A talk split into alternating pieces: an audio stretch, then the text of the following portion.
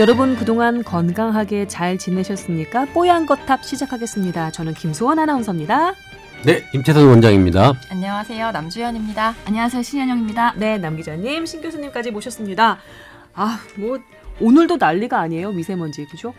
아 너무 답답하시죠. 진짜 아니 그냥 눈으로 보기에도 뿌여니까 시각적으로도 벌써 뭐 답답해요. 이게 안개 때문에 더, 음. 더 심하게 느껴지는 것 같아요. 평소에는 보이진 않으니까 그래도 음. 이렇게까지 공포스럽진 않은데 특히 새벽에 맞아요. 어, 예, 월요일 새벽에 안개가 장난이 아니었잖아요. 제가 그 가장 그 수치가 강했다는 일요일에 야근을 했거든요. 밤에 이제 차 몰고 집으로 돌아가는데 완전 무슨 공포 영화 한 장면 같은 거예요. 고담 시티. 미스트 쫙 안에 가면 뭔가 괴물이 있을 것 같은. 그 연배가 좀 있으시니까 옛날에 스모그 때랑 느낌은 좀 어떻게 다른 거예요? 연배 물어보지 맙시다. 어, no 그래. 코멘트. 스모그 때. 생각나네. 스모그 때랑 좀 다른 거는 딱 뭐냐면 이게 음. 안개랑 수증기랑 있었을 때의 가시거리가 그게 햇볕이나 음. 이게 증발이 되면 사실은 가시거리가 확 나왔어요 옛날에는. 음. 날라가니까. 근데 이 초미세먼지 부분은 계속 껴 있는 거죠. 음. 달라요. 달라요. 중국에 제가 자주 가는데 중국에는 스모그가 아직도 있어요. 안개를 끼고 이런 것들이 많아서 음. 진짜 한 치 앞이 안 보이거든요. 음. 근데 그게 어느 시점이 되면 가라앉고 보여요. 음. 근데 이 초미세먼지 이 지금 이 사태는 음. 계속 부연 상태로 있는 거예요. 맞아요. 네, 이게 좀 다른 느낌으로 어 아마 어, 옛날에 스모그를 겪었던 분들은 그 차이를 아실 거예요. 그 이번에 뭐 공기층의 역전 현상이라고는 보통은 지표면이 그나마 좀 뜨뜻하고 위에가 공기층이 좀 시원해서 조금 그나마 대류가 있으면 이 미, 미세먼지 같은 그런 공해 물질 같은 거좀 퍼지고 이런 효과가 좀 있었대요. 근데 이번에는 묘하게 고기압이 또 어떻게 위치를 했는지 아래가 시원하고 위에가 따뜻한 거예요. 안 움직이겠네요. 안 움직여. 대류가 네. 안 일어나는 거죠. 그래서 이게 미세한 그 공기방울들이 물방울들이 그대로 남아 있으면서 거기에 온갖 먼지들, 미세먼지들, 초미세먼지들이 녹아서 호흡하면 폐가 그냥 아작이 나는 뭐 이런 말씀을 쓰는 정말 약간 심의에 걸릴라나? 예. 더 그랬던 거죠. 마스크는 쓰고 다니세요? 예, 여기 지금 있어요. 어, 어머나, 어디 갔냐? 예, 이거 코 오늘 남주현 기자가 아, 어제 그 네, 월요일에. 예, 저 보도해 주신 대로 코 부분을 잘 조절을 해서 공기층이 새나가지 않게 그렇게 착용을 하고 있습니다. 아 제가 사실 기사를 쓰고서 댓글 보면은 욕하는 내용들이 좀 있어요. 뭐 뭐라고 아 그게 맞는 게 음. 사실 미세먼지를 저감하는 근본적인 해결이 돼야 되는데 음, 이제 제 기사만 보시면 당연히 아니 근본적인 해결책은 제시하지 않고 마스크 쓴 제대로 쓰는 법만 하면 뭐하냐. 근데 그게 맞는데 저희 뉴스라는 게 그렇잖아요. 그 앞부분에서 다 그런 걸 다뤘거든요. 그래요. 어, 그 정부 정책의 잘못된 부분, 음. 뭐 예를 들어서 중국 요인은 고려하지 않은 거, 뭐 그런 걸 다 다뤘기 때문에 저의 1분 40초짜리 리포트에선 그런 걸 또 담을 수가 없어요. 그래서 어쩔 수 없이 이제 이런 상황에서 개개인들이 할 수 있는 건 마스크 쓰는 것밖에 없잖아요. 음. 그래서 잘 착용하는 법을 좀 다뤄본 건데 안타까움이 있죠. 남 개인적으로. 기자 말이 맞아요. 그래서 의학적으로 봤을 때는 결국에는 뭐 그런 미세먼지에 좋은 음식은 뭐냐 뭐 이런 음. 질문들도 하긴 하는데 의학적으로 봤을 때는 결국에는 노출을 예방하는 게 가장 근본적인 대안이거든요. 음. 건강상의 기준으로 봤을 때 음. 그러면서 마스크 쓰는 거, 손 씻는 거 그런 것들이 가장 기본이 되고 근본적인 우선 준비 자세기 때문에 너무 속상해하지 마. 잘했어. 음. 아니 그 감사합니다. 남 기자님 그 기사 밑에는 항상 그 분풀이성, 그다음에 넋두리성 그런 댓글들이 좀 달리더라고요. 너한테 기분 나쁜 사람들이 많은가 내 보다. 너무 예뻐서. 이상한가 봐. 어, 어제는 다 마스크를 완전 가렸기 때문에 괜찮습니다. 아 근데 그 수치를 보니까 마스크로 이렇게 제대로 착용했을 때와 그렇지 않았을 때의 그 바깥 공기 그 흡입- 누설률, 예, 예, 예. 음, 그 비율이 상당히 차이가 나던데요. 차이가 많이 나요. 음, 많이 나더라고요. 45%하고 한1% 정도. 42, 뭐 15, 0.5까지 음, 떨어지는데 그러니까. 물론 이게 막 이동하면서 뭐 이 식약처에서 시험을 할 실험 시험 시험이겠죠? 음. 할 때는 뭐 러닝머신에서 달리면서도 하고 여러 가지 다양하게 한대요. 근데 저는 일단 그냥 말 없이 숨을 쉴 때만 했기 때문에 뭐 0.5%까지도 나오는데 하여튼 중요한 건 어, 빈틈 없이 마스크와 그렇구나. 피부가 완전 밀착되도록 좀 자국이 남을 정도로 음. 꽉 조이고 쓰셔야 어, 마스크 효과를 100% 누리실 수 있습니다. 그러니까 이거는 그 뭐 미세먼지뿐만 아니라 저희가 뭐 메르스나 에볼라나 여러 가지 독감 예방할 때도 마스크 쓰잖아요. 아, 그때도. 다그 음. 똑같이 병원- 적용되는 거예요. 예, 저희 의료인들 병원에서 뭐 수술할 때 뭐 할 때 하여튼 간에 그런 병원의 감염 예방에 있어서는 코까지 다 밀착해서 타이트하게 쓰는 게 기본 원칙입니다. 그 젊은 여성분들 중에는 기껏 화장 예쁘게 했는데 화장 무너진다고 마스크 안 쓰고 나오시는 분들도 많더라고요. 음, 옛날에 추울 때 제가 치마 입고 가면 우리 어머니가 항상 하시던 말이 몇 불이다가 얼어 죽는다고 그러셨는데 예, 마스크가 난 먼저인 것 같은데 안타까웠어요 그 모습 보면서 사실 마스크를 뭐 여기 있는 분들 중에 제가 제일 많이 써봤겠죠? 아, 그렇죠. 그렇죠? 예. 근데 마스크를 자주 쓰면 사실은 코 이런 데가 사실 계속 여기 여기를 항상 눌러야 되는 게 핵심이거든요. 콧잔등 바로 콧잔등에 지금 좀 뭐랄까 이렇게 헤어지는 느낌이 좀 들어요. 그 정도로 해야 돼요. 네, 그꽉 눌러야 돼. 정말 꽉 눌러야 돼요. 그다음에 코 받침이 요즘엔 철사 같은 게 들어가 있어서 코 모양대로 이렇게 눌러가지고 맞출 수 있게 나오잖아요. 그렇죠.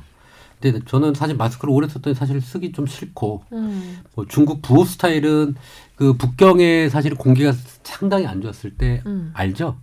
탱크 로리에 중국에서 가장 좋은 공기가 있는 거를 부자들이 가져와요. 탱크롤이요. 우리에 자기 아파트에 풀어요. 음. 하루에 두 번씩.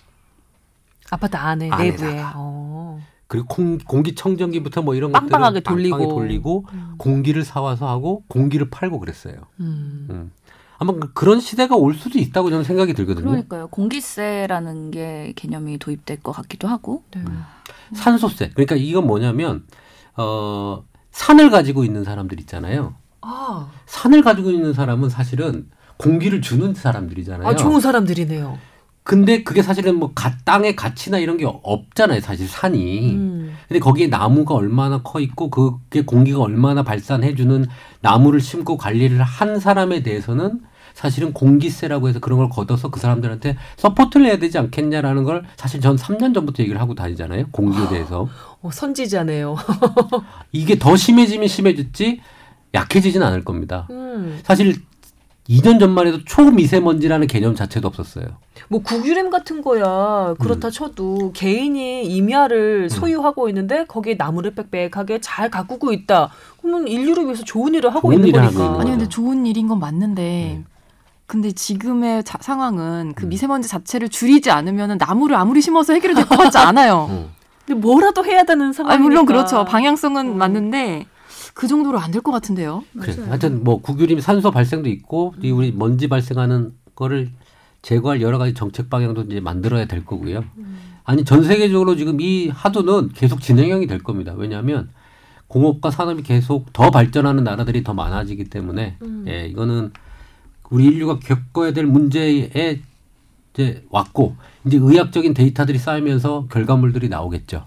예. 이전에 어떤 보도를 봤는데 중국의 그 내부의 그 도시들의 공기질을 위해서 그, 그 도시의 서쪽에 있던 공장들을 그 우리나라 서해 쪽에 그러니까 그 동부 중국 쪽으로 보면 동부 해안 쪽으로 많이 뺐다는 거예요. 한30% 정도 뺐더니 베이징이나 이런 그 거대 도시들의 공기질이 상당히 좋아졌다는 거예요.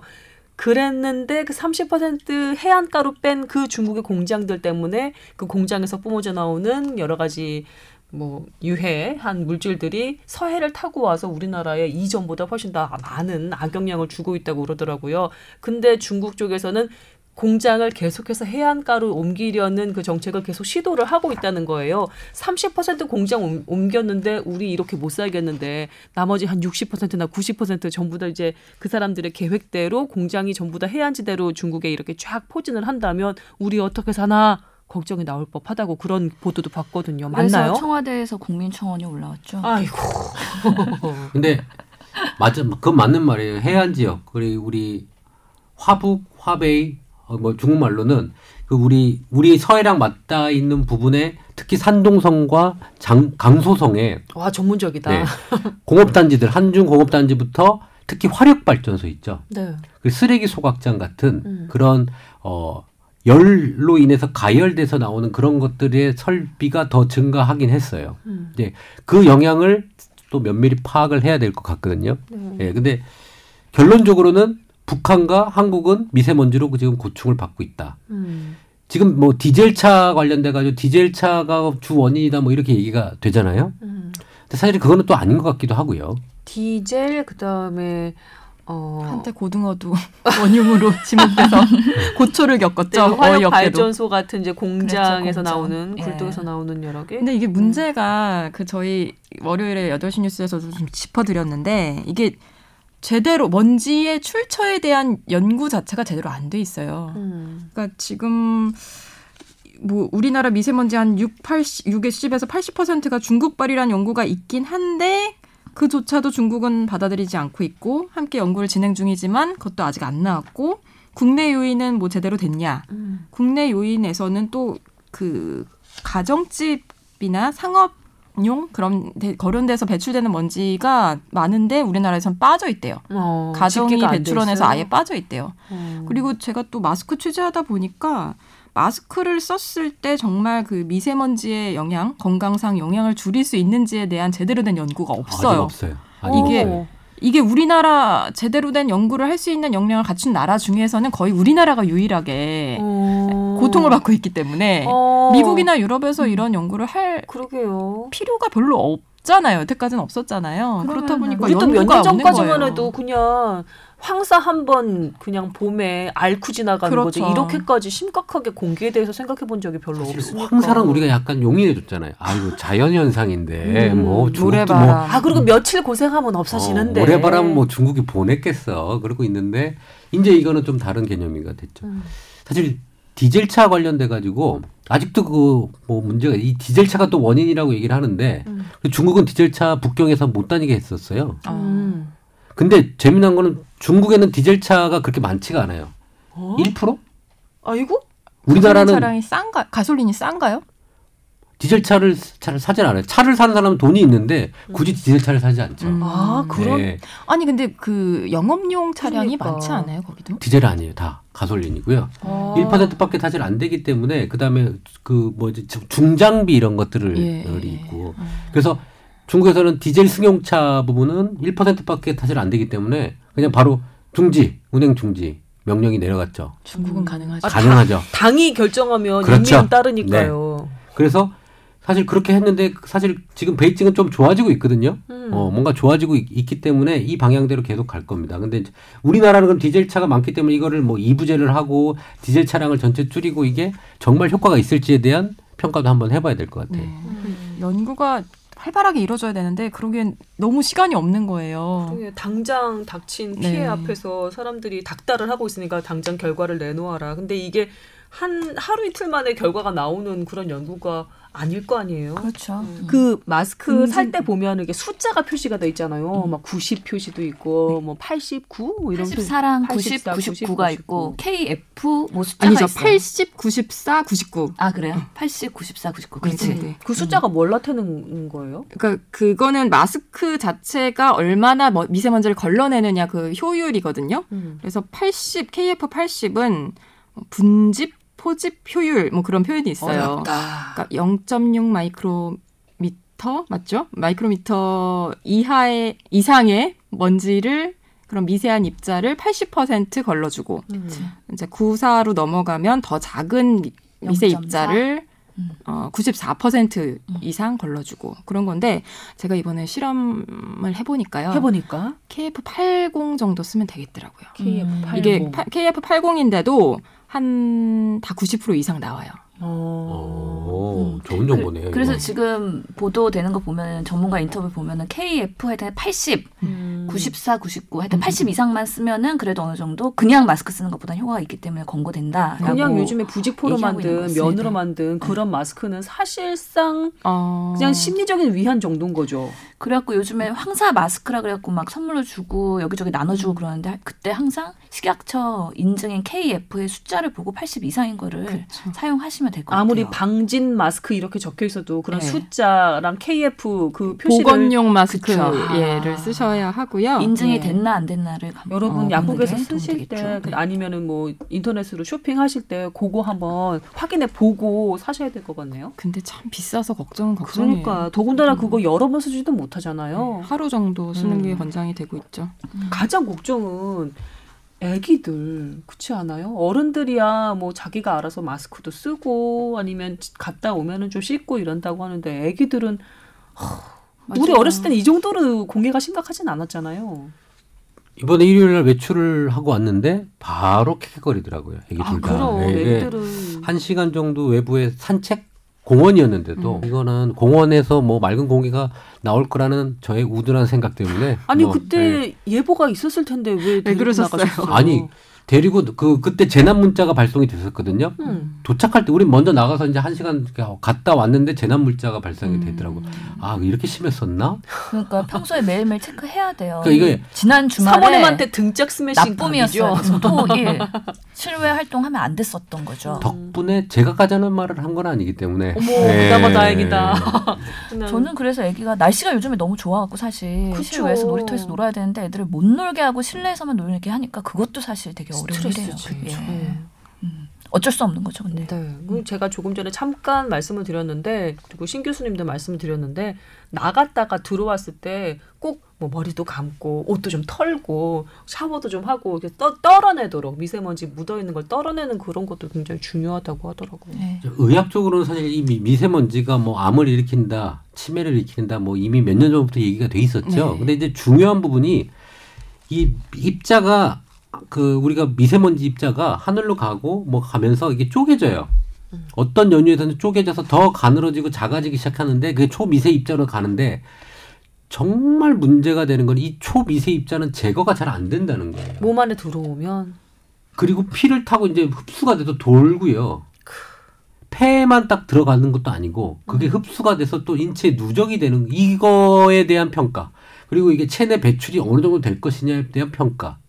사실 우리 성면이라든지 우리 옛날에 어 암을 폐암 종류를 일으키는 그런 우리 발암 물질들이 1급 발암 물질이거든요.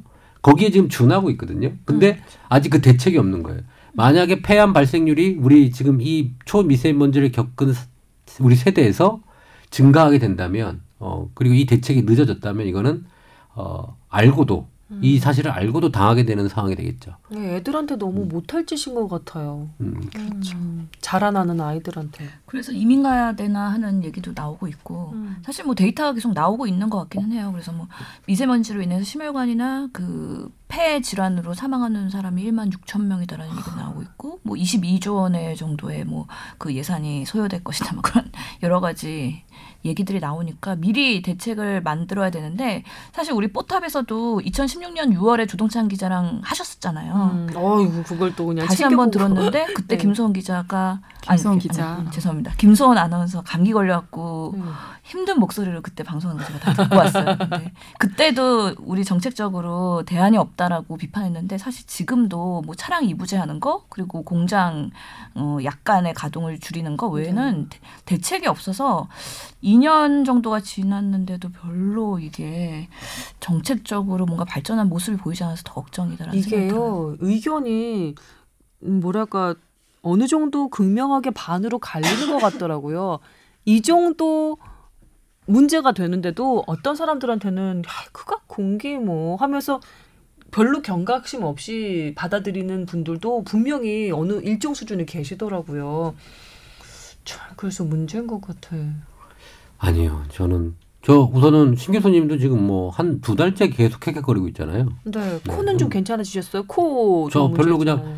나은 듯 만 듯. 음. 또 명의를 찾아갔죠. 그래도 약 하나를 딱 바꿔줬는데 잘 듣더라고요. 이게. 어. 아 명의가 찾는 명의는 또 누굴까 걱- 갑자기 아, 그러니까. 제가 이비인후과 계통은 좀 잘 문외한 부분이 있잖아요. 그래서 내가 이렇게 항생제를 먹었는데 이 지금 상태는 이 항생제가 좋다라고 딱 한마디를 하고 나서 그걸 바꿨더니 3, 4일 만에 확 줄더라고요. 오. 예. 뭐 그거는 그런데 아직 저도 칼칼한 느낌하고 아직 염증이 남아 있거든요. 네. 이 진짜 걱정입니다. 이 공기 자체에 대한 소중함을 알게 되는 시점이 곧 나오지 않을까. 새로운 산업을 부흥을 시키고 있잖아요. 공기청정기 시장 몇 배 상승했어요.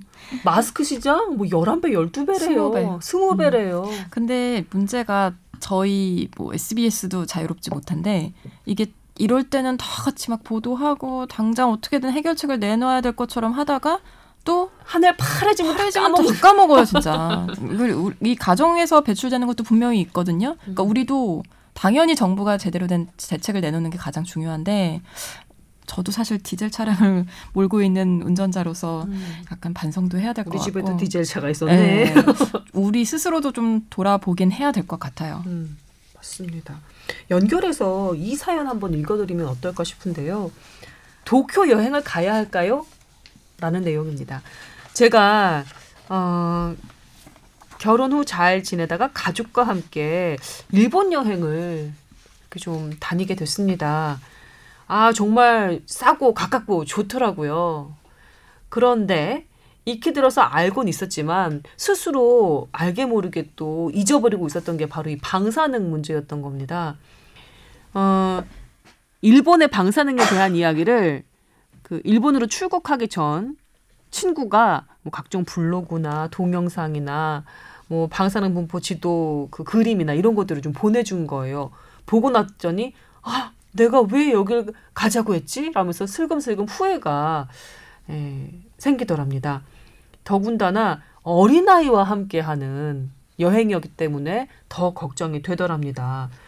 어, 제가 궁금한 건 일본에 알려진 방사능 사고 이후의 정보가 사실상 거의 없다고 하는데 그러다 보니 소문만 더 무성해지는 것 같고 또 누구는 방사능에 오염된 일본 식품이 버젓이 일본 국내에서 소비되고 있고 일부는 한국에도 슬그머니 원산지를 숨긴 채 유통되고 있는 있다고 얘기를 해주는 겁니다. 아 우리나라에서는 일본 방사능에 대한 위험성을 어, 그리 심각하게 국민에게 인지시키지 않아서 저처럼 알고 있다가도 금세 잊어버린 채 다시 일본으로 여행을 가게 되는 경우가 많은 것 같은데 또 그렇게 위험한 곳이라면 뭐 저렴한 항공권, 그다음에 각종 방송에서 나오는 일본 여행 프로그램들 이런 것도 다 다시 한번 생각해 봐야 되는 거 아니냐고 이렇게 뽀얀 거탑 여러분은 어떻게 생기, 생각하시는지 궁금하다고 사연을 보내오셨네요. 저는 방사능 모르겠어요. 제가 오만 경험을 해서 그런지 모르겠는데 이때 그 우리 그 일본 그 방사능이 있었을 때 일본에 있던 한국 사람들이 대거 들어왔어요. 네. 그리고 그 어떤 형태의 검사를 받았냐면 그 우리 원자력 병원에 가면 방사능 피폭에 대한 검사를 받고 여러 가지 검사를 받아서 문제가 있는지 없는지 여부를 판단하는 그런 어 tool이 있었어요. 어. 그런데 재미난 거는 거기서는 다 괜찮습니다라고 했지만 거기서 도쿄에서 일했던 여러 사람들이 난 정말 몸이 안 좋은데 라고 해서 차 저희 병원에 찾아온 걸 한 일곱 명 정도 제가 봤어요. 아, total. 정말요? 어, 그래서 어, 방사능이 노출 피폭은 안 됐다고 얘기를 하지만 음. 환자들이 이유 없이 무, 무기력하고 늘어지고 이런 것들을 호소하면서 사실 온 환자들을 제가 일곱 명을 봤어요. 실제로 뭔가 매- 뭐 다르던가요? 이게 심리적인 맥을 문제 말고 짚어보고 실제로 뭐 신체적으로 해보니까 다른 점이 있던가요? 그러니까 좀 뭐랄까 그 피검사상에서 좀 특수 검사를 좀 몇 개 해봤거든요. 네네. 음, 그거는 그 일반 검사에서 하지 않는 건데 대사 활성에 대한 부분으로 했는데 대사 활성들이 많이 이상하게 나왔어요. 그러니까 진짜요? 몸에 어머나. 어, 몸에 나오는 여러 가지 성 호모시스테인이라든지 그렇게 좀 불필요하게 과하면 안 되는 성분들 이런 것들이 많이 상승. 그거에 대한 제가 랩에 대한 판독은 불가했어요. 하지만 몸이 이상하게 바뀌었구나는 내- 제가 느꼈어요. 어, 이런 것들이 이상하게 올라가 있는데 이건 몸 상태가 안 좋을 때의 변화가 있는 건데 네. 일반 검사에는 하지 않지만 좀 특수 검사에 대사 물질에 대한 하, 어, A라는 물질이 B로 돼야 되는데 하나만 되고 A라는 물질만 잔뜩 쌓여 있는 경우. 음. 음. 근데 그게 돌아가야 사실은 몸의 생체에서 에너지를 내, 내게 되거든요. 음. 어. 그래서 이제 그런 것들의 문제가 왔다. 그 세포의 미토콘드리아 이상이라고 저는 생각이 좀 들었어요. 방사능에. 음. 물론 제가 의학적으로 뭐 그걸 데이터를 못 냈지만 하여튼 방사능 피폭이 되면 활력이 떨어지는 건 맞겠다. 그게 음. 방사능 때문에 세포가 변형이 와서 그랬을 수도 있고 세포 내 미토콘드리아에서 그 에너지원을 만들어내는 문, 파트에 문제가 생겼을 수도 있겠다라는 생각은 저는 사실 하고 있습니다. 음, 후쿠시마 강에서 세슘 볼이 발견이 됐다는 기사가 어, 저희 지성파 메인 뉴스에서도 제가 보도를 한 걸 본 적이 있는데 이게 보통 꽃가루, 삼나무 꽃가루의 한 10분의 1 크기 정도로 호흡할 때 체내에 들어오거나 아니면 어 여러 가지 식 식재료들에 이렇게 묻어 있을 수도 있다고 해서 좀 문제가 됐었거든요. 아, 유리 결정체와 세슘이 반응해서 만들어진 세슘볼이 발견되어서 충격을 던져줬다고 합니다. 여기서 세슘은 방사능 물질이죠. 예, 그래서 맞습니다. 예. 근데 그 후쿠시마 원전 사태 있고 난 다음에 상당 기간이 흘러 수년이 흐른 후에도 이렇게 세슘볼이 발견이 돼서 아, 예. 예상 밖의 결과라고 하면서 연구자들도 매우 놀랐다고 하거든요. 저는 방사능이 아직도 누적돼 있다고 생각을 전 하고요. 그런 네. 환자를 딱 보고 나서 일본을 가지 않았습니다. 아, 그렇군요. 예. 저는 일본 여행 좋아하고 또 남편도 일본 여행 좋아해서 그 약간 피해서 이 정도면 괜찮겠지 하면서 이제 저쪽 위에 그 삿포로 지역이나 아니면 남쪽으로 가시면 되잖아요. 예, 아예 남쪽에 후쿠오카. 예, 네. 후쿠오카나 뭐 이런 식으로 좀 했긴 했는데 이게 시- 마음 마음이 그냥 위안 심리적인 위안 정도로 끝나는 게 아닐까 가끔 이런 그 보도들을 보면 무서워지는 거죠. 아마 지금 사연 보내주신 이 어, 분도 가족 여행 가긴 가셨을 것 같은데 영 찜찜하셨을 것 같아요. 저처럼. 신 교수는 일본 여행 어떻게 생각하세요? 그 이 원전 사고가 2011년에 생겼잖아요. 네. 그리고 나서 생각해 보니까 제가 2016년 겨울에 비즈니스로 병원에서 출장을 도쿄로 갔어요. 어. 단체로 갔었기 때문에 그때 뭐 여러 가지 암 치료의 선도적인 뭔가 센터들을 투어하고 오긴 했는데 네. 도쿄에서 한 2박 3일 있었거든요. 근데 어땠어요?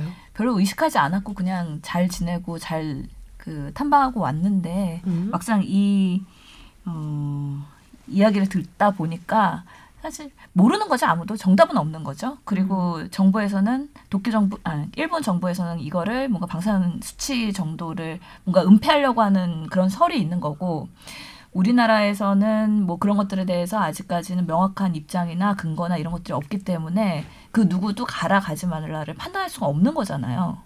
그렇기 때문에 이거는 본인의 본인이 판단해서 사실 똑같은 사안에 대해서도 되게 크게 반응하시는 분들이 있고 그냥 그 정도는 뭐 하면서 넘기시는 분들이 있는 거잖아요. 본인의 그 판단이 중요한 것 같고 누가 결정해 줄 수 있는 문제는 아니어서 사실 이게 뭐 팩트가 있어야 저희가 판단을 할 텐데 팩트가 별로 없는데 여러 가지 의심될 만한 정황들은 있는 거잖아요. 그렇죠.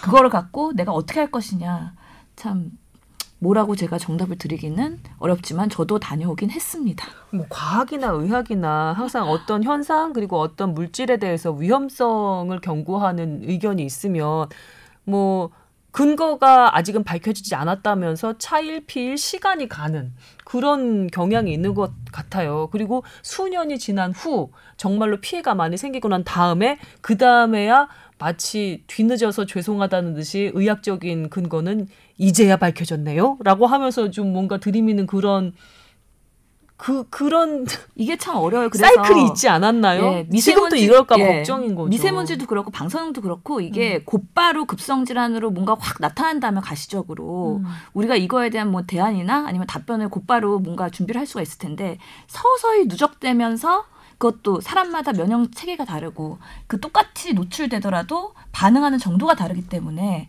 이거를 일반적으로 얘기가 되게 어려운 거잖아요. 음. 참 그런 면에서는 위험성을 경고하는 사람들은 예. 다른 사람들한테 아니 뭐 뭐랄까 이해관계가 걸겨, 걸혀 있거나 뭐 그런 정도의 다른 사람들한테 공연히 유난 떨어서 공포심만 조장한다는 그런 비판을 또 받곤 하잖아요.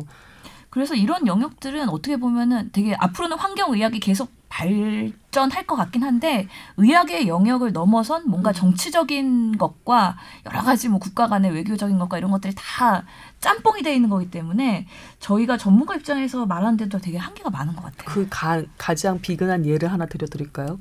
2020년 도쿄 올림픽 후쿠시마에서 야구 경기를 그러니까요. 한대요.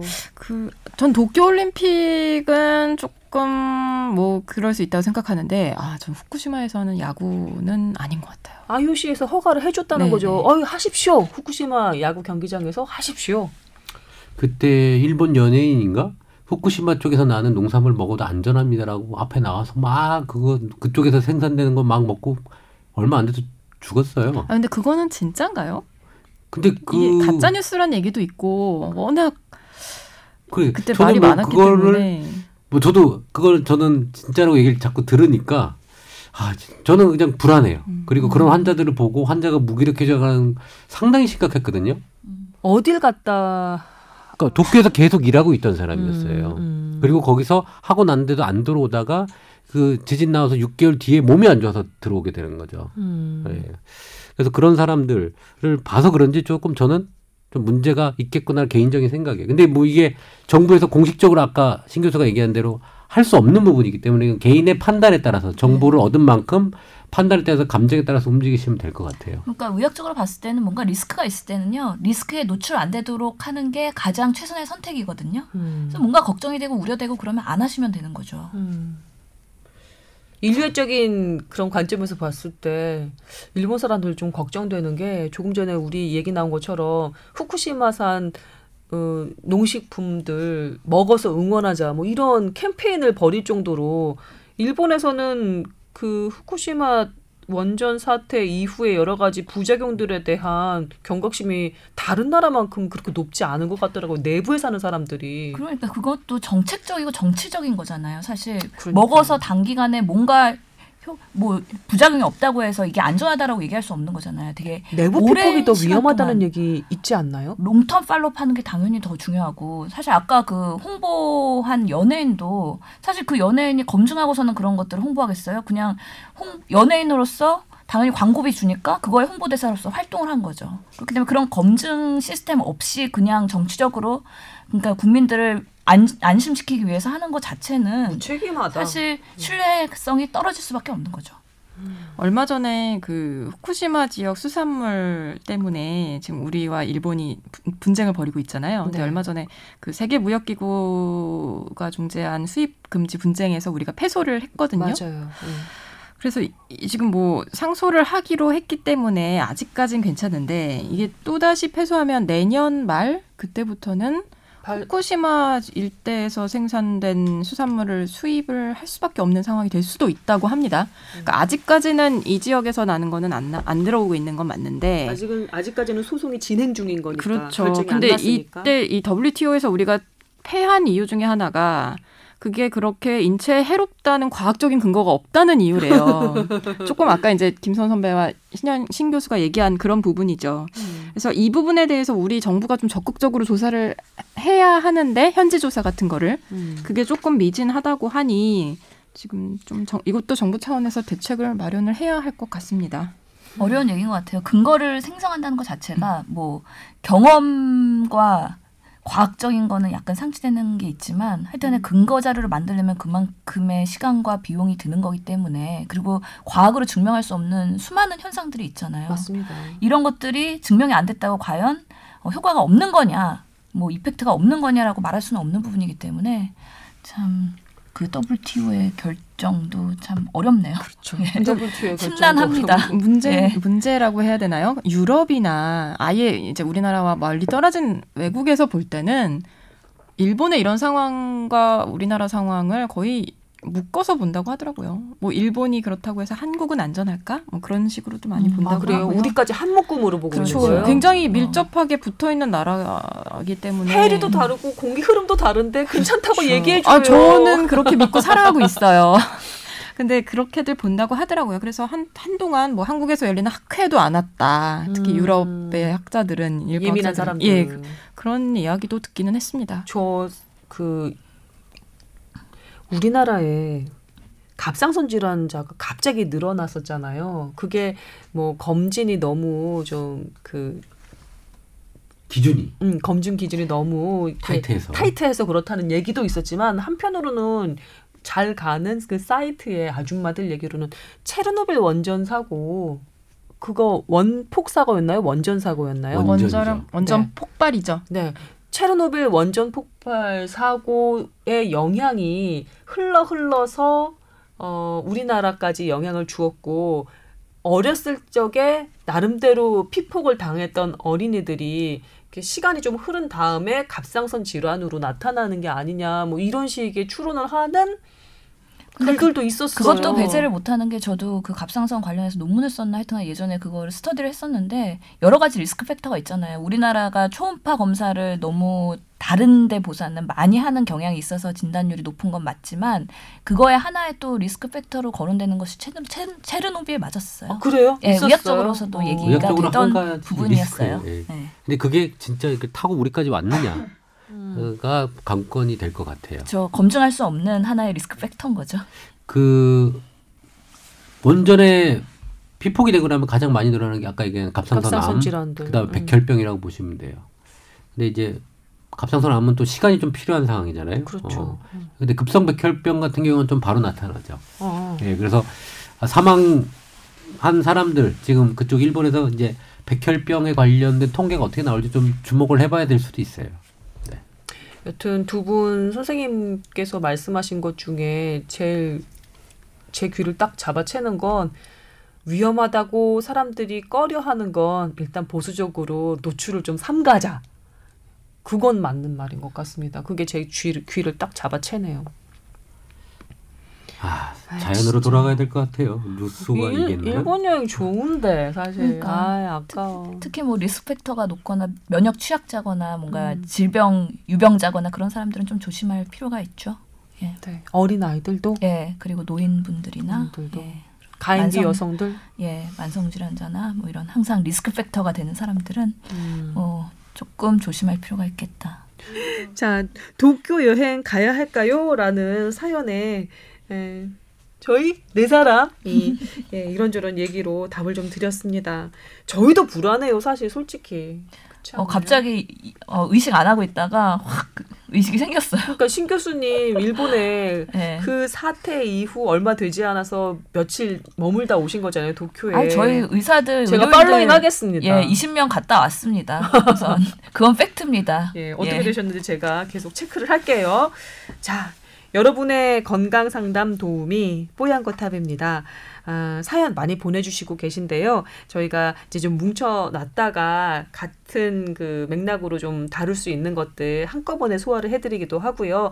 또 이슈에 따라서 이렇게 연결해서 소개를 해드리기도 하니까 많이 많이 좀 보내주시기 바랍니다. 저희 주소 알려드릴게요. E R 골뱅이 sbs.co.kr입니다. 타워 at sbs.co.kr 많이 많이 보내주세요. 예, 이제 오늘의 주제로 넘어가겠습니다. 자, 본격적으로 오늘의 주제 이야기 드리기 전에 아, 연관된 사연을 하나 짧게 소개를 해드리고 아, 넘어가야 될 것 같습니다. 이분은 아예 애칭, 별명을 이렇게 밝혀주셨습니다. 1회부터 뽀얀 거탑을 청취하고 있는 김뿅뿅입니다. 아, 얼마 전에 충격적인 소식이 있었지요. 아마도 관련한 많은 사연이 왔을 것으로 예상되지만 꼭 다뤄주십사 해서 사연을 보냅니다. 바로 의협 제40대 회장에 당선된 최대집 당선인에 관련된 내용입니다. 최대집 당선인이 어떤 인물인지에 대해서는 글쎄요, 많은 분들이 아실 것 같은데 그가 보여준 상식 이하의 행동은 개인적으로 볼 땐 의협 회장으로는 걸맞지 않다고 생각합니다. 전의총의 세력을 등 업고 30% 정도의 적은 득표에도 불구하고 표가 분산이 되어 당선된 것으로 알고 있습니다. 아, 더 많은 수의 의사들은 사실 최대집의 당선을 원치 않았던 것으로 생각할 수 있을 것 같은데요. 결과는 당선인이 힘도 실리겠죠. 어, 여기 뽀얀 거탑 어, 여러분께서는 이 부분에 대해서 어떤 생각을 갖고 계신지 또 이분은요 국회 보건복지위원회 관련된 일을 또 하고 계시는 분이 저희 뽀얀 거탑을 들으시면서 발제를 저- 해주셨네 아주 발제를. 예, 발제를 해주신 거죠. 그리고 우리들의 의견이 궁금하다면서 이렇게 사연을 남겨 오셨습니다. 제 발음도 좀 잘해야 될 것 같고 어쩐지 그렇긴 한데요.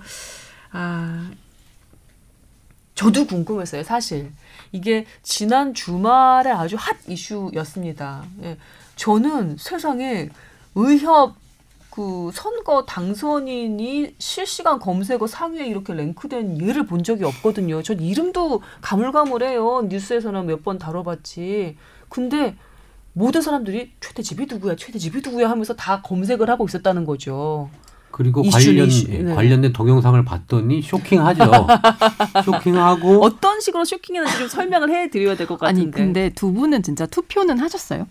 그럼요. 투표했고 음. 저는 선거권을 갖지 못했어요. 아 회비 안 내셨어요? 네. 어, 하여튼 뭐 그 부분에 대해서 얘기를 좀 하겠지만, 어, 기본적으로 이 최대집 지금 의협 회장님의 관련된 동영상을 보면 좀 충격적이긴 해요. 네.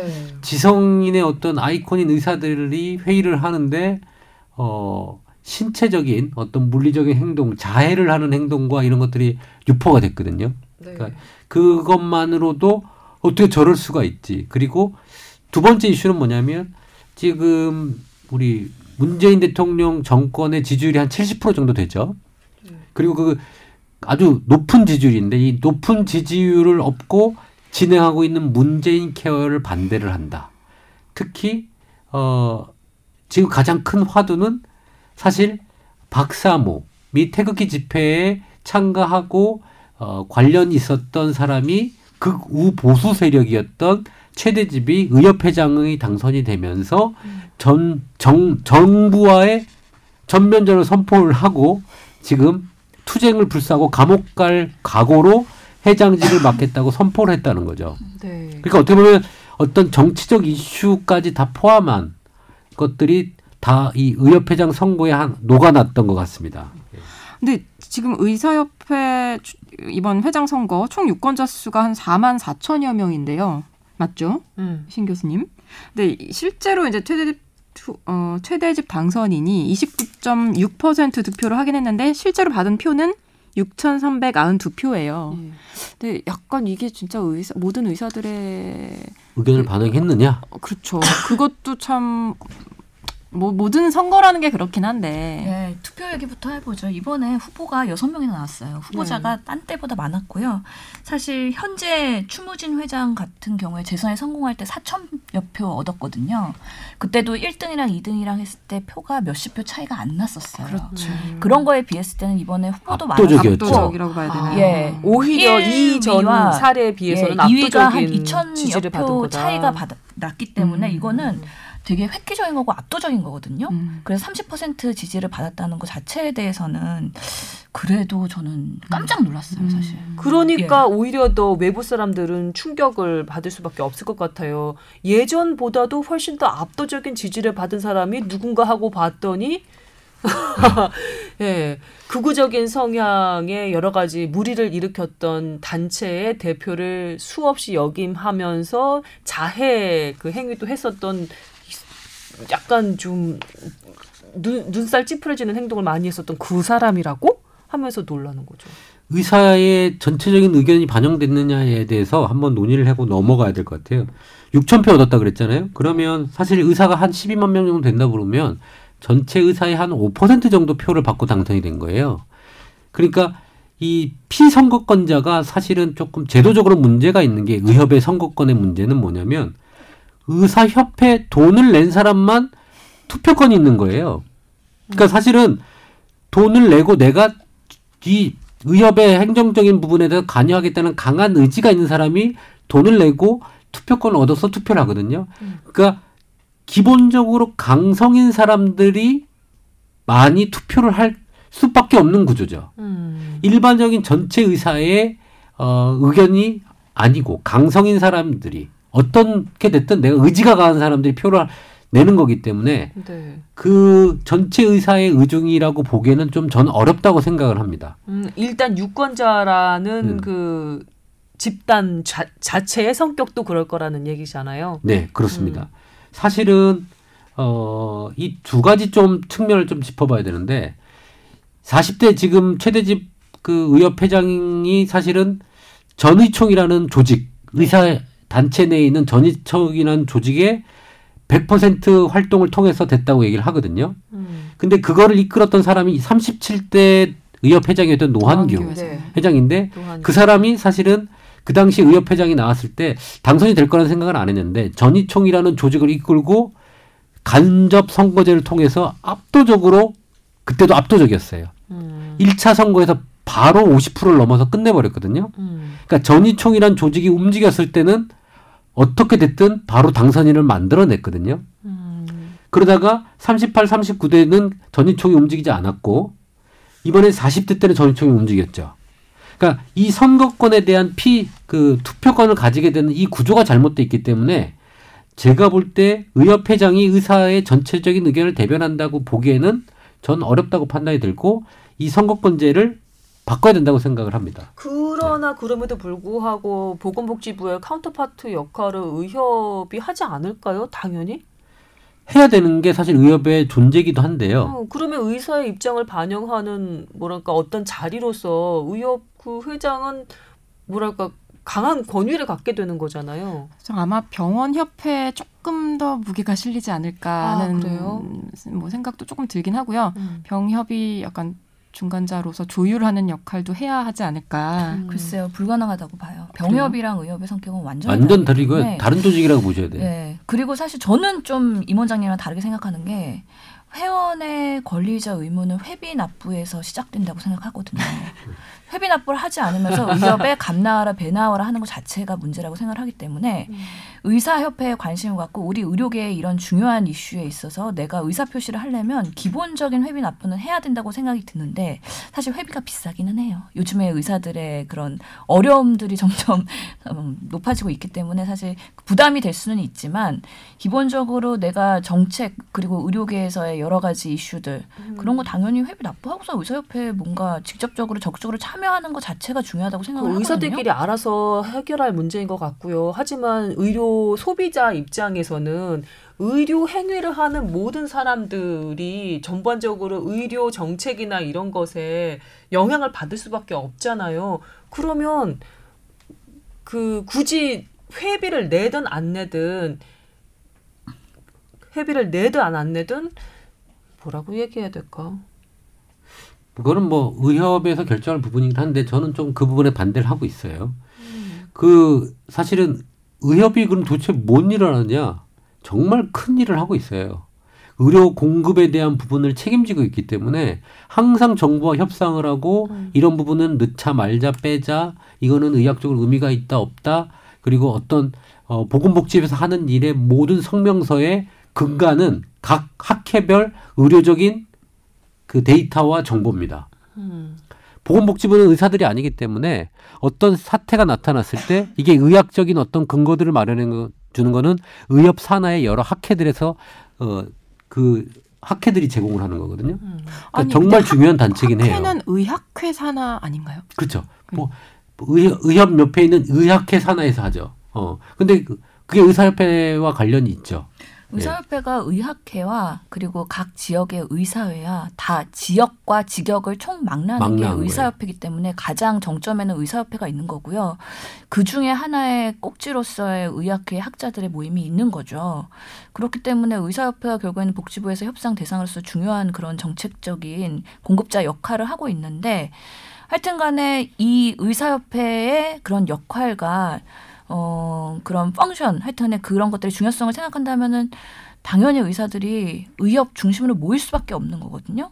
근데 지금 이번에 후보들 중에서도 여러 가지 그 본인의 조직을 갖고 움직이는 후보들이 많이 있어요. 그럼에도 불구하고 전희총이 이번에 압도적으로 승리를 했다 그거는 그만큼 민초 의사들이 의료계에서의 중요한 뭔가 위기 의식을 가지고 있는 현안들이 있다. 그게 바로 문케어라는 걸 어, 문케어라는 거고 사실 현 집행부 충무진 회장의 그런 어, 온건파에 대한 그런 정치적 행보에 대해서 뭔가 큰 불만을 가지고 있었기 때문에 다시 한번 강경파인 최대집 차기 아, 당선인, 아, 당선인이죠. 차기 회장.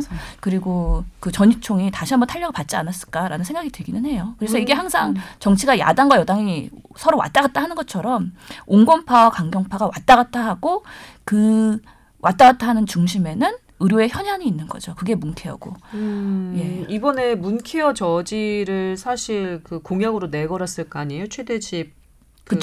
쪽에서. 예. 근데 이게 만약에 안 되면 방법으로는 의료 총파업까지 불사하겠다라는 상당히 강경한 자세인 것 같던데. 예. 그래서 명언이 있죠. 의료를 멈춰서라도 의료를 살리겠다. 살리겠다고 얘기를 했어요. 의료를 살리는 건지는 예. 잘 모르겠는데 이전에 제 기억으로는 한 2000년 정도 2000년 정도였던 것 같은데 의약 분업 때문에 의료 총파업 있었던 적이 예, 있었잖아요. 2000년. 2000년. 네. 2000년. 그때 병원들 다 문 닫고 그렇죠. 의사들 욕도 많이 먹었고 하지만 결과적으로는 약사 그러니까 약을 처방할 수 있는 권한을 약사들한테서 가져오는데 성공을 했잖아요. 내 기억이 맞다면 그렇거든요. 그 의료 총파업의 승리의 기억을 다시 한번 이렇게 좀 되새기면서 이번에 의료 총파업 얘기 카드를 꺼낸 것 같은데 글쎄요. 근데 사실 의약 분업의 그 조제권에 그걸 의사들이 가져와서 성공했다고 지금 얘기를 하셨잖아요. 아니었나요? 어, 의약 분업에서 실패를 했습니다. 실패라고 파업을 판단해요. 실패했죠 의료계에서.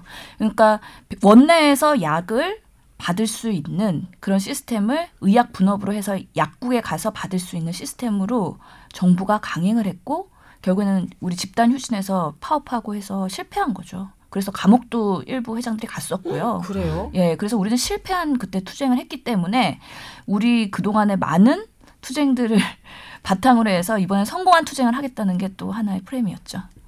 음, 그 잘못 알고 있었군요. 네. 그, 그, 그 지금 의약 분업 이후로 이제 문케어 자체로 진짜 큰 총파업이 일어난다면 또 국민들의 또 원성은 높아지겠죠. 그렇지만 의사들이 이제는 이렇게 계속 정부가 하는 대로 끌려다니면서 여러 가지로 어, 휘둘리고 다니고 의사의 권한이 축소되고 이런 것들에 대해서 더, 이- 더 이상 참지 못하겠다고 하는 표심이 나온 거긴 해요. 그래서 이게 어떻게 진짜 될지는 어, 봐야 되겠지만 사실은 많은 난관을 이 최대집 후보는 뚫어야 될 상황이긴 합니다. 예, 사실 어려운 것 같아요. 그래서 의사협회에서 일하면은 항상 두 가지가 항상 양립하기가 어렵거든요. 전문성을 진 집단 지성으로서의 뭔가 사회 공헌의 역할 또 해야 되고 의사협회가 또 의사 회원들의 이익을 뭔가 보호할 수 있는 이익 집단으로서의 역할도 해야 되는데 지금의 현 시점에서는 뭔가 의사 회원들의 이익 보호를 위해서 강경한 행보를 할 수밖에 없다고 판단이 그런 표심으로 나타난 거고 이전에 그런 그동안의 행보의 집행부에 대한 뭔가 전문가 집단으로서의 그런 온건한 그런 행보에 대해서 불만이 많았다라는 것들이 이번 결과를 통해서 질문을 하나. 드려볼까요? 지금 한 5% 정도 의사들의 예, 의견 표시로 최대집이라는 사람이 의협의 회장이 됐어요. 의협에서 만약에 아주 강경한 어떤 조치를 내놨어요. 의료 총파업에 모두 다 단결해서 참여를 하시오라고 지시를 하면 표를 을 던지지 않았던 그리고 의협에 회비를 내지 않았던 다른 의사들도 모두 다 참여를 하게 될까요? 그거는 뚜껑을 열어봐야 될 것 같아요. 그때 의약분업 때도 진짜 다 참여할까? 근데 많은 사람이 참여를 했거든요. 그 그때 의료기관이 이제 전부 다 하루 휴진을 할 때 한 몇 퍼센트는 모르겠는데 한 생각한 거 이상으로 많은 사- 병원이 쉬었, 쉬, 쉬었고 근데 이거는 만약에 그렇게 진행을 할 때 정말 얼마나 많은 사람이 참여할지는 뚜껑을 열어봐야 알 수 있을 것 같아요. 근데 지금 최대집 당선인도 그거를 많이 의식을 하고 그거의 중요성을 느끼고 있는 것 같아요. 그래서 워낙에 언론에서는 이 사람이 이전에 태극기 집회를 뭐 이렇게 강경한 발언을 하고 그런 국우의 행보를 한 거에 대해서 강조를 해서 최대집 뭐 당선인에 대한 실시간 검색어가 올라오고 있지만 이분은 당선된 이후에는 이렇게 얘기했어요. 의료계의 통합과 대동 단결을 위해서 노력할 것이고 최대집에 대한 일부의 염려가 기우였음을 증명하는 회무 처리를 보여줄 것이라고 했거든요.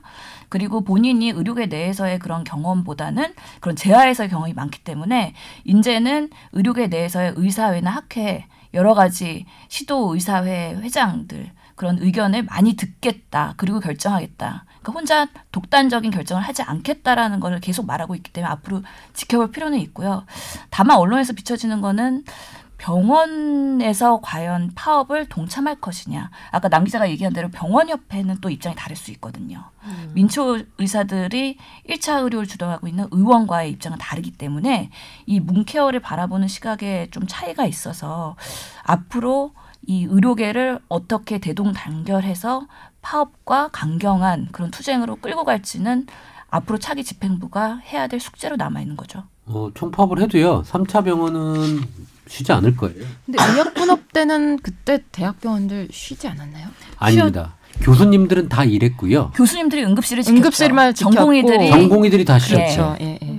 미쳐나왔죠. 이번에 총파업 공약한 최대집 에 아무래도 젊은 의사들의 표가 좀 몰린 것 같다는 그런 얘기들이 많이 돌던데요. 전공의들이나 네, 젊은 의사들이 투표를 많이 한 것 같다고 의사들이 이렇게 분석을 한다고 하더라고요. 사실 거의 역대 회장들 중에서는 가장 그 젊으신 분인 것 같고요. 음. 물론 이번에 84년생 후보가 나오기는 했지만 전공의들, 젊은 의사들, 특히 강경파들은 최대집 후보를 많이 지지한 것 같다는 생각이 들어요. 의사들이 뭔가 그 위기의식 같은 걸 많이 느낀다는 것은 짐작할 수가 있는데 글쎄 의료를 멈춰서 의료를 살리겠다고 할 정도의 그 거기서의 의료가 과연 뭔지는 의료 소비자 입장에서는 약간 갸웃거리게 되는 면이 있거든요. 수가 관련한 그 여러 가지 그 어, 비합리적인 부분 같은 것들은 이제까지도 많이 거론이 됐었고 또 환자들의 입장에서도 이거는 뭔가 좀 조정이 돼야겠다라고 고개를 끄덕이는 면이 없지 않아 있지만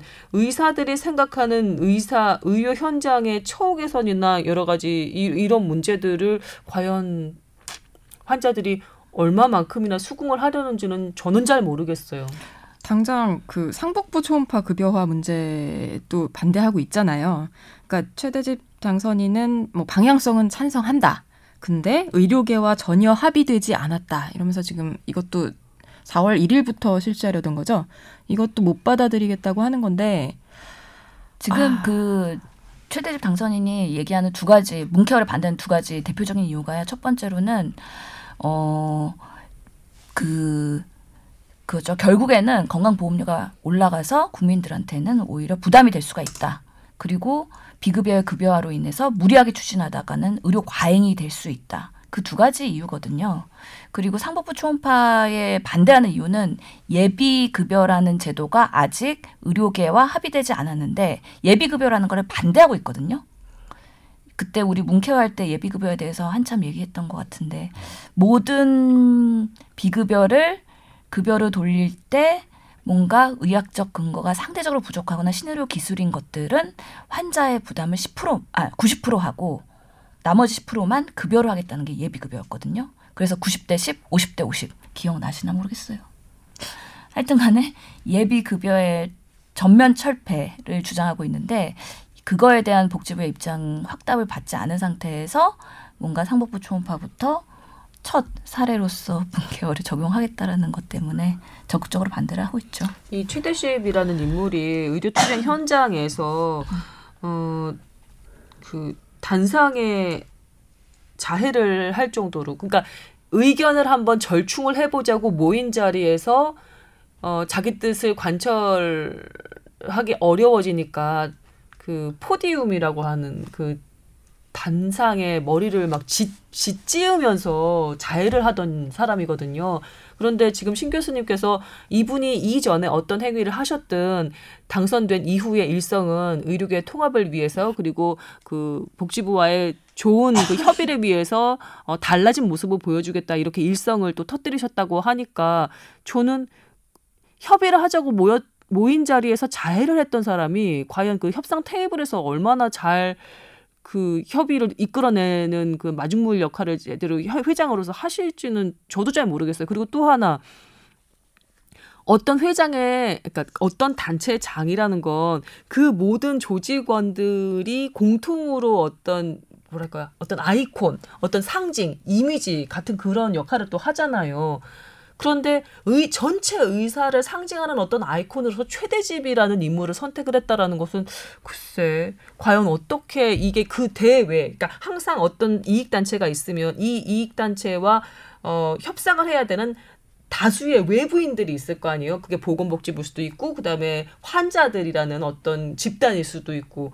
근데 그 아이콘, 이번에 뽑은 아이콘으로 그 상대를 할 때, 대회에 상대를 할 때 과연 얼마나 효과적일 수 있을지는 잘 모르겠어요. 우선은 자리가 사람을 바꿀 수도 있거든요.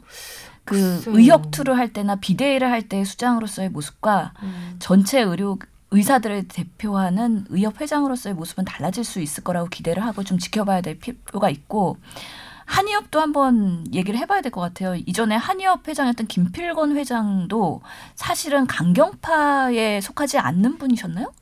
그렇게 알고 있는데. 그 사실 뭐 재미난 거는 이번에 어, 각 단체가 한의사협회장과 의협 단체장이 강경파가 됐죠. 아, 강경파보다는 진보라고 얘기를 하고 있죠. 그 최여경 한의사협회장 당선된 사람은 김필건 회장을 어, 아니 그 파면 뭐죠? 탄핵? 탄핵 되고 나서 이제 그 보궐선거로 지금 돼서 3년 임기를 시작을 했는데 이 지금 공약을 보면 둘은 완전 싸우게 돼 있습니다. 공약을 보면 어 그 최대집 의원이 얘기하고 있는 그 공약 사항 중에 한의대 철폐, 한의대 철폐, 한의 뭐 의료기기 사용에 대해서는 뭐 당연히 안 되는 거고요. 한의사 자체를 어 니네는 의료보험 따로 해라. 음, 니네 할 거면 따로 하고 인정할 수가 없다라고 얘기하고 한방 자부 폐지 아주 강력합니다. 그리고 일반적인 자리에서 한의사란 표현을 쓰지가 않고 한방사라 그래요. 니네는 의사가 아니다. 최대집 씨가 음. 어, 그거는 사실 예전부터 전이총이 해오던 일이거든요. 전이총의 개념이 그대로 녹아들어 있다고 보면 됩니다. 이제 근데 반대표인 한의사 협회장은 첩약 건강보험의 급여 확대, 의료기기 사용 입법, 뭐 천연물 사용권 확보, 중국 이원 이원적 일원화 추진, 뭐 이렇게 의협 지금 전이총에 가는 일에 반대로 가거든요, 완전히. 그렇기 때문에 두 단체 간의 싸움은 더 커질 거가 확실하고요. 어, 이게 조율이 될지 안 될지는 모르겠습니다만 두 보는 시각이 완전히 좀 틀린 상태입니다. 그래서 근데 이게 뭐 한의사 쪽 입장에서는 정부에서 인정한 직능이고 정부가 면허를 하고 국민들도 인정하고 있고 그렇게 사용하고 있는데 어떻게 그쪽만 어 자체를 어 그러면 국민과 정부가 하는 일에 대해서 인정하지 않는 단체지 않느냐라는 게 사실 내부적인 내용이거든요. 이 두 단체 간의 싸움, 그 다음에 의협과 정부의 줄다리기, 그걸 바라보는 국민들의 판단, 아주 스펙타클 드라마 형태가 될 거라는 게 3년간의 어, 예상이고요. 그 사이에 뭐 회장이 바뀌는 일이 나오지 않는 이상은 아주 스- 뭐 아주 핫하게 돌아가지 않을까 의료계가. 예, 감옥 갈 각오로 사실 의협 회장에 출마하신 거기 때문에요. 온몸을 불살아서 아마 어, 본인의 그런 정책을 어, 주도해 나가지 않을까 싶습니다. 근데 뭐그 기사 댓글 단 의사인 모양인데 어, 기대가 크다. 이번에야말로 한번 제대로 싸워봐라. 뭐 이렇게 댓글을 달아 준 의사도 있더라고요. 그리고 뭐 한의사 협회장에 당선되신 그 분도 또 못지않게 강경하신 분인 것 같던데 그러면 임 원장님이 꿈꾸는 그 그림 있잖아요. 한방 양방 1차 의료 그 전문 교육기관 설립하는 거 그거는 정말로 저한 3년은 더 물 건너 갔다고. 뭐. 음, 뭐 그, 십- 저는 10년, 뭐 10년, 20년 그런 예. 예, 시간이 계획이신 거죠? 지나면 저는 되지 않을까. 이거 이런 싸움의 에너지를 좀 더 좋은 쪽으로 가야 된다고 저는 항상 생각한다니까요. 네. 그러니까 긍정적으로 봐- 생각해야 음. 돼. 이게 그 갈등이 극에 달하면요. 결국에는 그 다음에 해결될 수 있거든요. 남북 음. 갈등이 극에 고조가 되면 통일이 가까웠다고 생각하면 되는 거거든요. 긍정의 화신, 신 교수님. 진짜 긍정적이다. 긍정의 화신. 그 모든 그 엔트로피는 안정되는 쪽으로 흘러요. 아까 정, 네, 정반 합의 없- 형태로 다 합쳐지는 건데 전쟁이 되면 아까 얘기하는 극과 극의 전쟁도 한 가지 뭐 옵션이겠지만 그런 형태로 뭔가 합의점으로 돌아갈 거거든요. 음. 이두 단체도 어느 정도 합의점은 갖겠지만 제가 볼 때는 이게 정치적인 변질이 많이 될 것 같다는 예상은 좀 합니다. 왜냐하면 가는 길이 좀 틀려요. 의협은 정부와 반대로 진행을 하면서 강경 반정부 투쟁이고 한의업은 친정부 형태로 해서 급여화 및 보험제도에 편입되려는 쪽으로 지금 한의계는 진행이 되고 있거든요. 어허. 그래서 또 출신도 극우 세력이죠. 음. 이쪽은 어 친문 세력이라고 보시면 됩니다. 왜냐하면 그 협회장이 어 문재인 그 대선 캠프에 뭐 특보나든지 그쪽에 인맥들이 많은 걸로 알고 있거든요. 아하. 그래서 이 친정부 쪽으로 해서 급여화해서 정부 쪽에 가는 방향으로 한의 쪽은 흘러갈 거고 이쪽은 그럼 더 꼴배기 싫겠네요. 한쪽에서는 그렇죠. 서로 서로 꼴배기 싫겠네요. 네. 아. 서로 그래서 가는 길이 완전 달라서 한 테이블에 앉기도 힘들지도 모르겠네요. 음. 정 반대로 가다 보면 또 만나지 않을까 저 끝에서 예. 취재하고 있는 남 기자가 한마디 남겨주시고 마무리성 멘트로 삼으면서 이 시간을 마무리해야 될 것 같습니다. 사실 제가 준비하고 있던 멘트가 아까 신 교수가 한 이야기예요. 전 자리가 사람을 만든다는 말을 조금 믿고 있고요. 음. 그래서 음, 최대 집 당 선인이 여러 가지 생각이 많겠지만 어쨌든 복지부와 일단은 대화를 하지 않을까. 음. 뭐 완전히 대화를 하지 않고 판을 엎고 엎으면서 시작할 수는 없을 거라고 생각을 해요. 그래서 음, 아직 의병정 협의체는 살아 있고요. 네. 그 여기 새로운 인선을 통해서 인선을 꾸려서 협의체를 통해서 얘기를 좀 하기를 기대하고 있습니다. 의병정, 예, 그래서 의사, 병원, 정부. 네. 왜 환자는 어디로 가고? 아니, 소비자 단체랑도 지금 네. 음, 논의를 하기 시작했고요. 그래서 아마 정책 결정할 때는 최종적으로는 시민단체, 소비자 단체, 결국 돈을 단체. 내고 있는 거는 환자들인데 뭐 정부도 물론 저 보험 그 급여 관련해서 돈을 주고는 있긴 하지만 가장 입김이 세야 될 환자들은 어디로 가고 의병정 의병정 하는지는 잘 모르겠지만 정부가 대변을 한다고 봐야죠 일단은. 예 알겠습니다. 네. 자 이렇게 저희 네 사람이 또 이번 의협회장 선거 이후 예 설왕설래 나온 여러 가지 얘기들 좀 나눠봤습니다. 여러분 어떻게 들으셨는지 모르겠어요. 혹시 참 음, 첨언하실 말씀 있으신가요? 저는 사실 양쪽 단체에 그 행정이나 이 관련돼서 일을 좀 맡아달라는 얘기를 사실 양쪽 단체에서 들은 적이 있어요. 음. 한쪽은 당선 전에, 한쪽은 당선 후에. 어, 만약에 제가 고민을, 아, 이 둘을 좀 화해를 시키려면 내가, 내가 양쪽 단체에 어떤 자리를 맡으면 이게 가능한 것인가라는 의문을 한번 드려보거든요. 네. 저는 할 의향도 있는데, 그러면 내가, 저는 한쪽만 하라면 안 할 거예요. 음. 그러니까 양측에 제가 만약에 들어간다면 수용할 권한인데 얘기는 안 했어요. 음. 어, 저는 두 단체가 조금 화합하기를 절대 기원합니다. 여기도 첨언을 제가 하나만 해볼까요? 이중 면허 소지자, 네. 그러니까 이제 그 현대의학과, 그다음에 음. 한방 이중 면허 소지자들이 있잖아요. 네. 거기도 아마 협회가 있을 거라고 제가 알고 있는데 뭐 모종의 역할을 좀 해주시죠. 지켜보고 있습니다. 저희는 아주 작은 단체이기 때문에. 아주 예. 작은 단체이기 때문에. 뭐 고래 싸움에 뭐 새우 가루가 돼버리겠지 저희가. 그러니까 네, 그런 자세로, 예, 그런 마음가짐으로. 지켜볼 생각이고 네. 싸움을 불식시키기 위해서 노력을 할 겁니다. 예. 네. 여튼 계속 시끄러워도 이야기는 진행이 돼야 되는 것 같아요. 예, 돌아앉거나 그냥 판을 엎어버리는 것만큼 어리석은 일은 없는 것 같습니다. 이렇게 되도 않는 이야기로 마무리를 하면서 오늘 네, 순서 마감하겠습니다. 여러분 건강하시고요. 다음 주에 또 건강한 모습으로 다시 찾아뵙겠습니다. 감사합니다. 감사합니다.